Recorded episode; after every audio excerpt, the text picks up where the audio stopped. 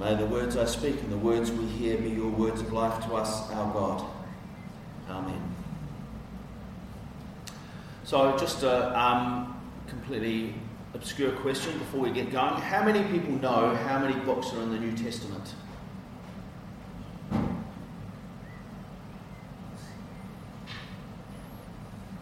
Anyone?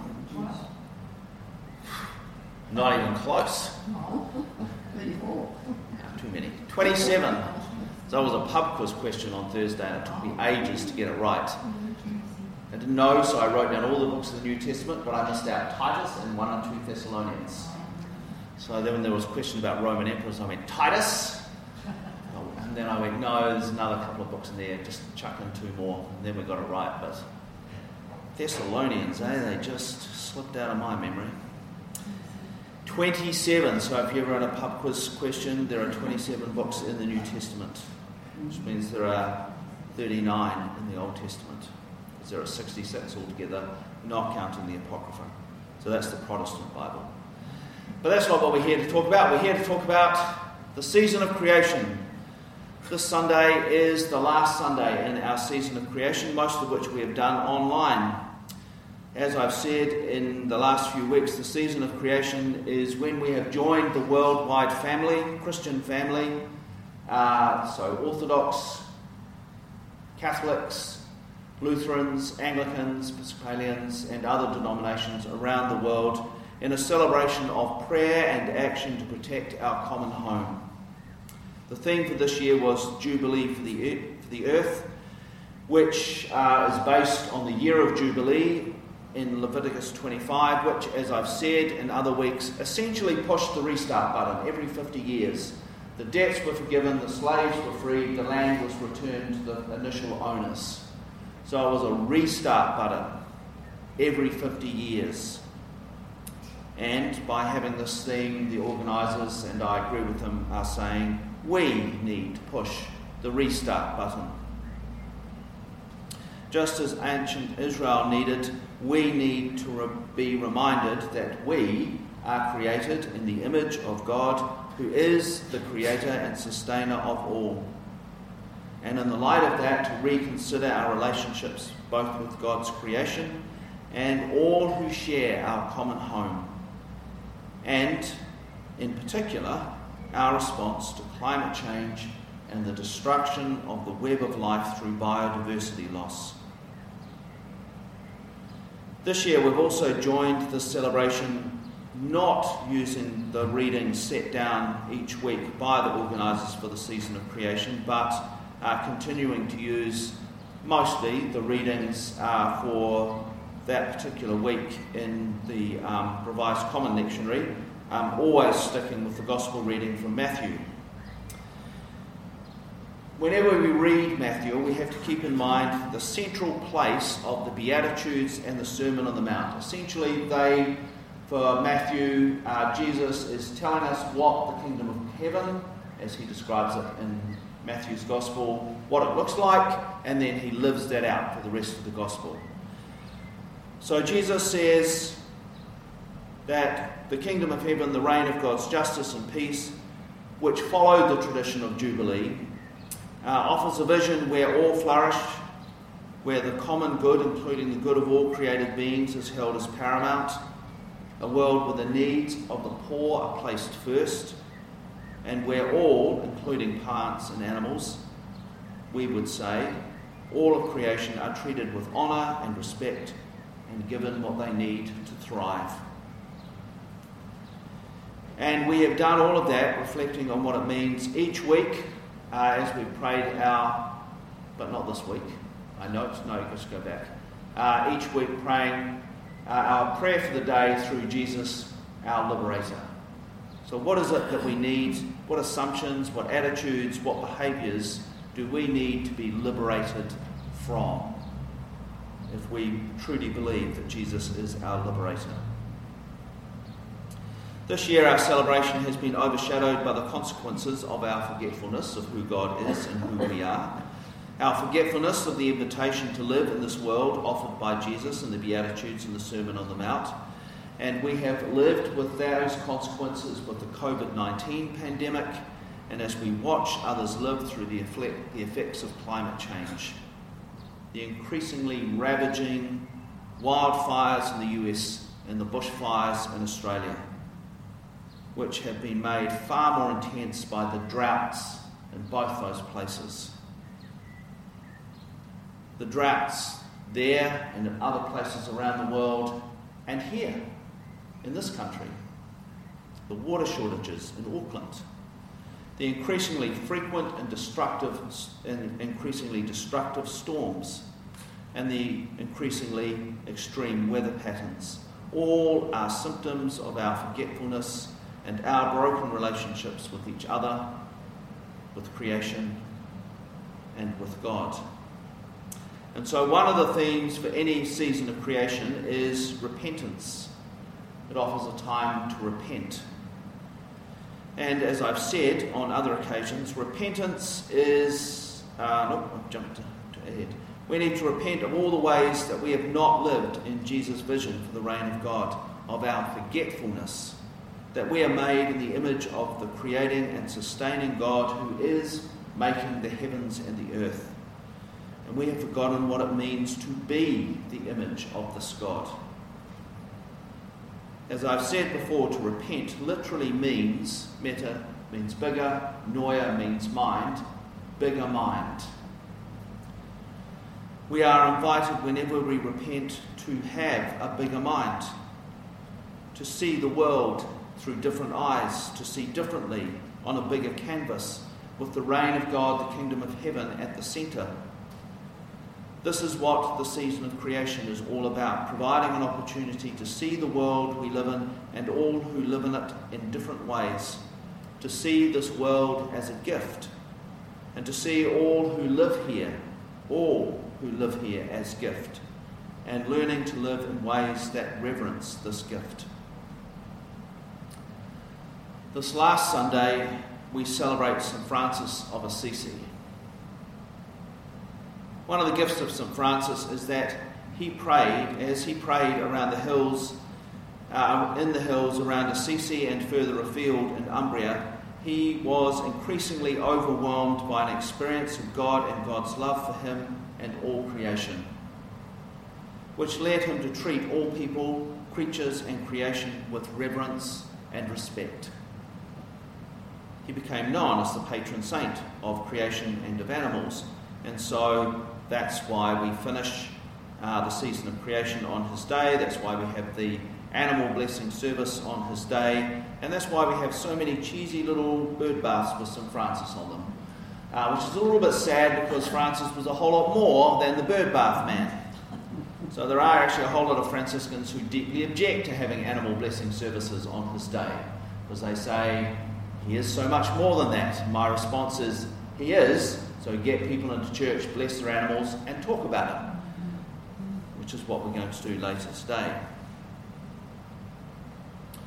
So Francis' experience, in many ways, I'm sure there were others who had that experience as well, but he was somebody who was profoundly shaped by that, uh, and somehow God used that to influence many other people. So up to that point, it was kind of understood that God spoke through the church hierarchy and through the monastic orders, and to suddenly have this person saying, "Well, actually, I'm experiencing God out in creation." And I'm experiencing God's love for me and for this world as I sit and pray in creation that was a very unusual thing for people to say. Might not seem unusual for us today, but it was a radical thought in Francis's time.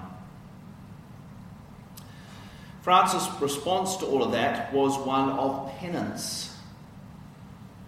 We don't really like the word penance, it's not a particularly popular word, but the Franciscan writer and priest Richard Rohr, in The Art of Letting Go, suggests that Francis understood penance as making room for God.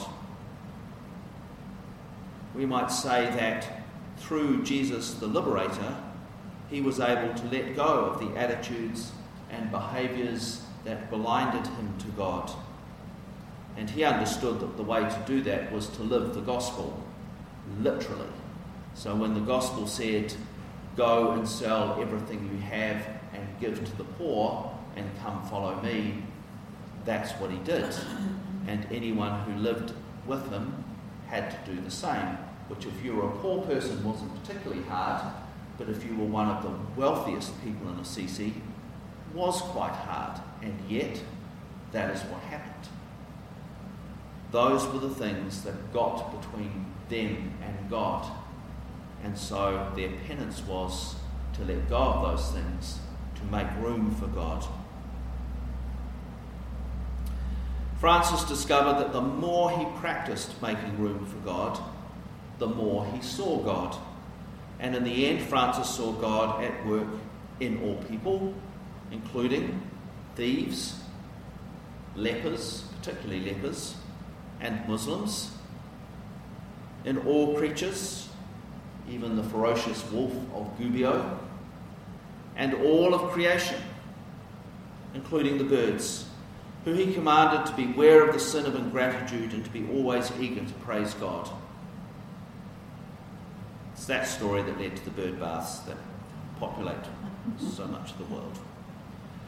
The season of creation is about making room for God by letting go of all that distracts us from seeing God in creation and all who share this world. Jesus, the liberator, continues to invite us to be liberated from the old ways of seeing creation just as a resource for our use and to live in ways that cares for our common home and for the sisters and brothers who share it with us. So, in light of all of that, let's have a look at our gospel reading for today Matthew 21 33 to 46. Parable of the wicked tenants. This is the third part of Jesus' answer to the question that we heard last week. A question posed by the chief priests and the elders. Somehow the Pharisees get tucked into today, but actually they have their own little section of Jesus having a go at them. This conversation was with the chief priests and the Pharisees. Pharisees were not amongst the wealthy elite of Jerusalem. They were a kind of religious subsect who had more in common with Jesus than with this group of people, to be honest.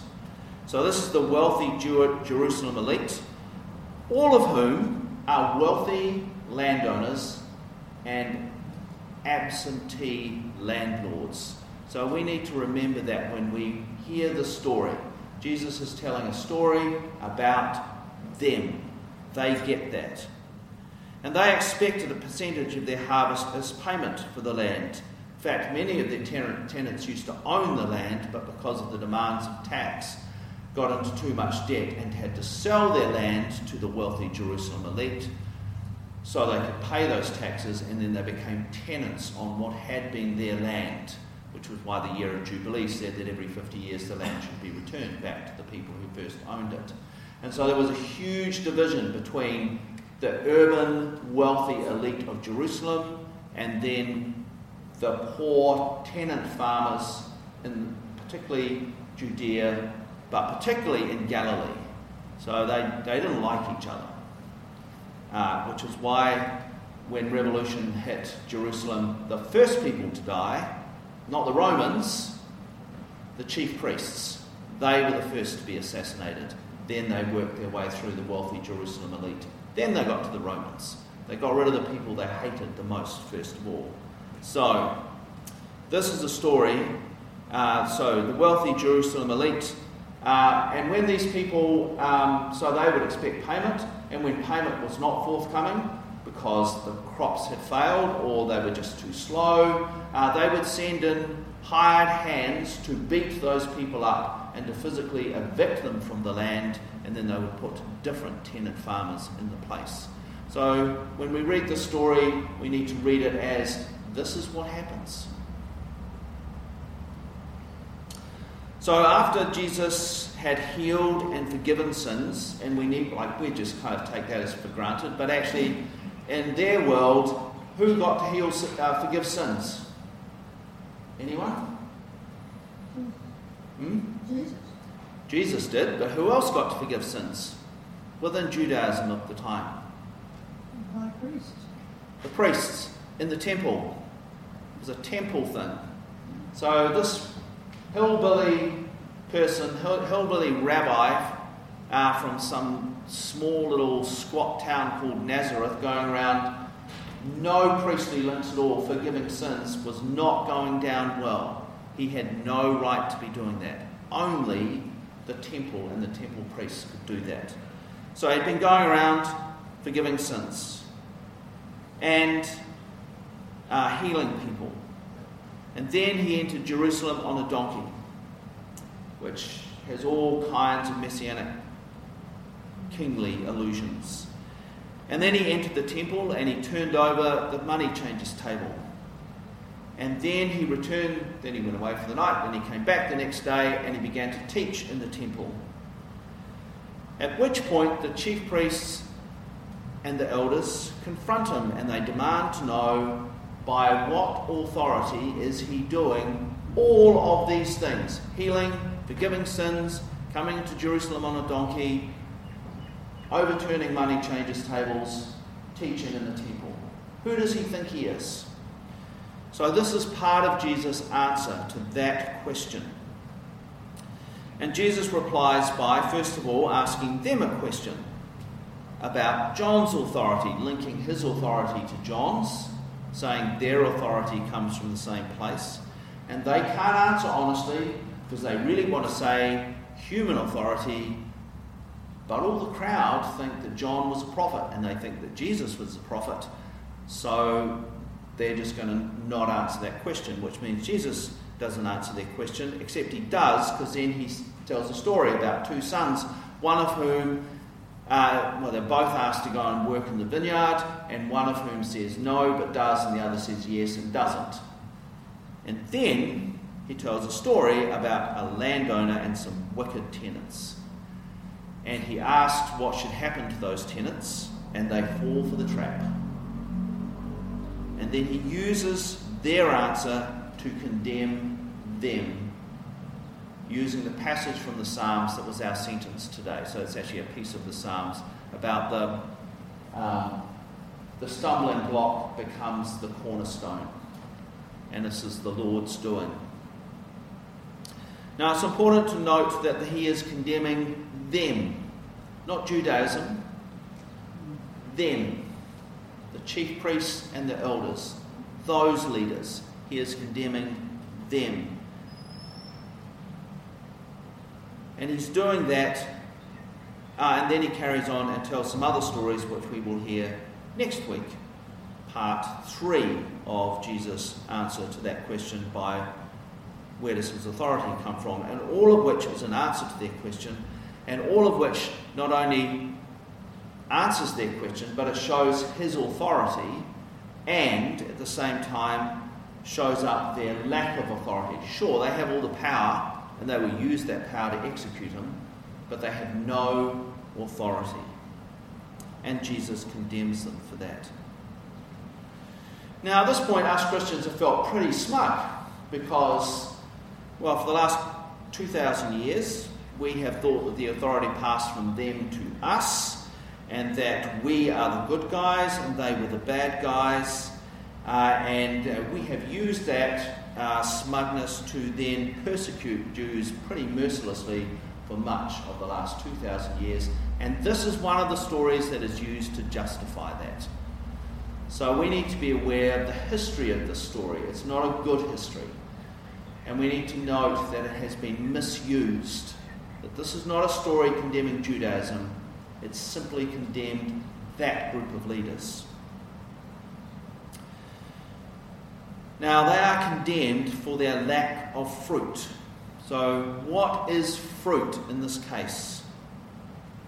Well, I think that takes us back to the restart button of Jubilee. I think it takes us back to the vision held in Exodus 20, our First Testament reading, the Ten Commandments, which we often read as these are things you have to do so that God will be happy with you, or something like that. But actually, these were ways that one lived in freedom. These people had been slaves in Egypt. They had been brought out of Egypt. They are now free. They don't have to earn that, it was done. All they had to do was moan. God heard their moaning.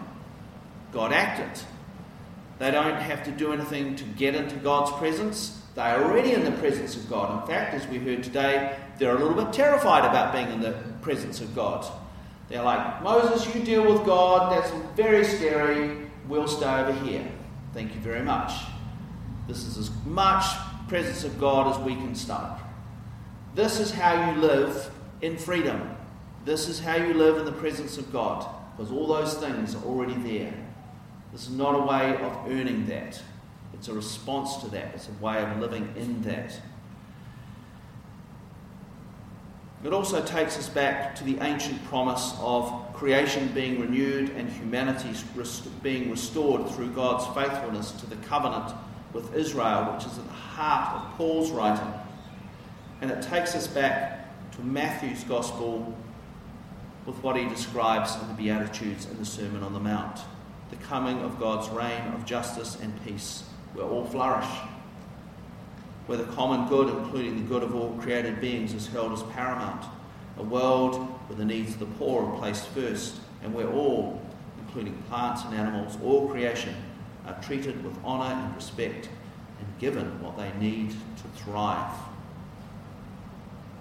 That is the fruit that God is looking for. And if we're honest, just a little bit honest, we've been a little bit like the chief priests and the elders we have too, too easily forgotten those ancient promises. We have forgotten the vision that Jesus offered us. We have supplanted the authority of God with other authorities which are much more beneficial in the short term at least. The authority of fossil fuels, for example. We cannot conceive of a world without fossil fuels. We cannot conceive of an economy based on fossil fuels. That's the paramount authority we cannot conceive of a world without our cars. We will not travel by any other means apart from a car. The authority of the car reigns supreme. I'm as guilty as that as anyone else. And all of that blinds us to God's presence in creation, in all creatures, in the peoples of the world. So we need Francis more than ever we too, like Francis, need to make room for God. So, as we finish this season and give thanks for our pets, which we will do in an hour or so, and all of creation, question then is what might we need to let go of? And what might we need to pay attention to as we continue to make room for God?